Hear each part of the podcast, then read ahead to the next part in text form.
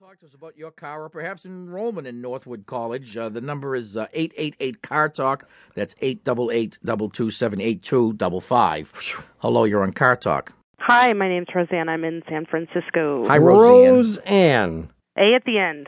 Rosanna. Rosanna. Rosanna, Rosanna Dana. Exactly. Excellent. From where? San Francisco? San Francisco, California. Yeah. You What's got a- going on? You got a car? Uh, you know what? I have my friend's car for the summer. You burned the clutch out? Uh, no, exactly what I actually- was going to ask.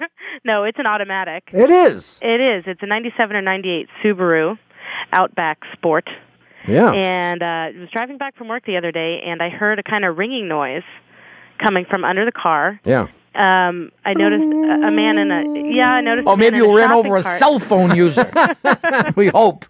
I noticed a man in a shopping shopping cart rolling toward me, and I thought, "Oh, that's making the noise." But then about a mile later, it was still there. Yeah. So that wasn't it. Um, it stops whenever I I stop the car at a stop sign or a stoplight.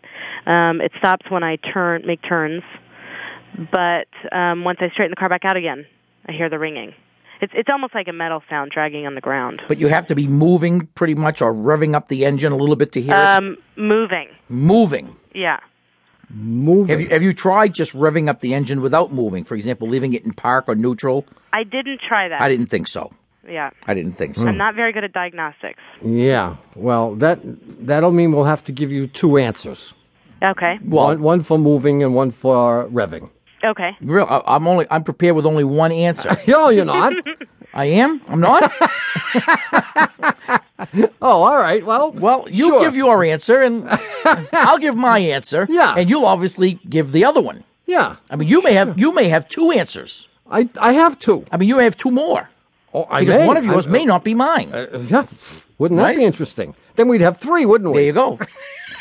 well, my answer is that you have a loose heat shield, and what Okay. you're hearing is the little sheet metal of the heat shield rattling, and it's a benign little noise. And where is the heat shield located? The heat shield on this It's on car. the outside of the re-entry rockets. Right. You had me writing that down. we knew that. no, the heat shield is everywhere. The heat shield runs from stem to stern on the exhaust system on this car. Okay. It starts virtually at the engine, and there are heat shields wrapped around the front exhaust pipe and, and the intermediate pipe and the catalytic converter and the tailpipe, you name it. There's a Okay. heat shield, and it could be any one of those heat shields that's come loose and is making this annoying little noise. And that's that's ninety-nine percent probably right and, and answer. you can corroborate that by sitting there with the with the car in neutral or park and revving up the engine, and you will get the noise without actually being in motion. I will get the noise. I think so. Okay. But now my brother's prepared to give you six or Sure. seven other answers. that was that was my first answer, and the second one is if in fact you tr- you rev it up and you can't get the noise unless you really are moving, okay. then that probably isn't it. okay. Then you might have a little, I don't know, a backing plate that's bent and maybe a rotor is just barely touching it, or Oh, you could have a pebble stuck in there. pebbles stuck between you haven't them. been to Pebble Beach or anything like that, have no, you? haven't No. been out there recently. yeah, but I, I don't think so. I I think that uh, you can get the noise even when you're not moving, and that it's Okay. going to be the heat. So shield. when are you returning this car? At the end of the week. end of the week. Oh, good. The sooner the, the sooner the better, right? Yeah, Exactly, exactly. There was a little I bit of, wouldn't even mention it. Oh, no, you have to. You have to give whoever you borrowed it from a full report. Absolutely, absolutely. Yeah. and- Really, I agree. here's why I wouldn't say anything, because how long you've had the the car all summer? Yep. The person who, who was stupid enough to let you drive his car or her car uh, is going to get in the car and not having driven it for three months or so is going to hear five other noises which he's going to blame you for. So why add another one?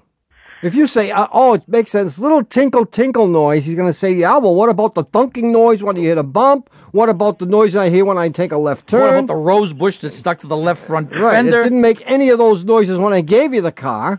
And you're going to end up paying for a transmission, CV joints, wheel bearings. Oh, here's what you do. Arrange to be out of town when he returns. Oh, smart. right. Unavailable. Give him three or four days to sort things out, and you have to Okay. be incommunicado. You have to be someplace. Okay. You disappear. Okay. Can't be Okay. found. Where's Eh, Rosanna? Don't know. You know what's Out. good too? Out of town. Return it on a on a day when you're having storms, oh, rain yeah. and thunder, especially You know- loud thunder. And hope that I he was crashes thinking it of on the leaving- way.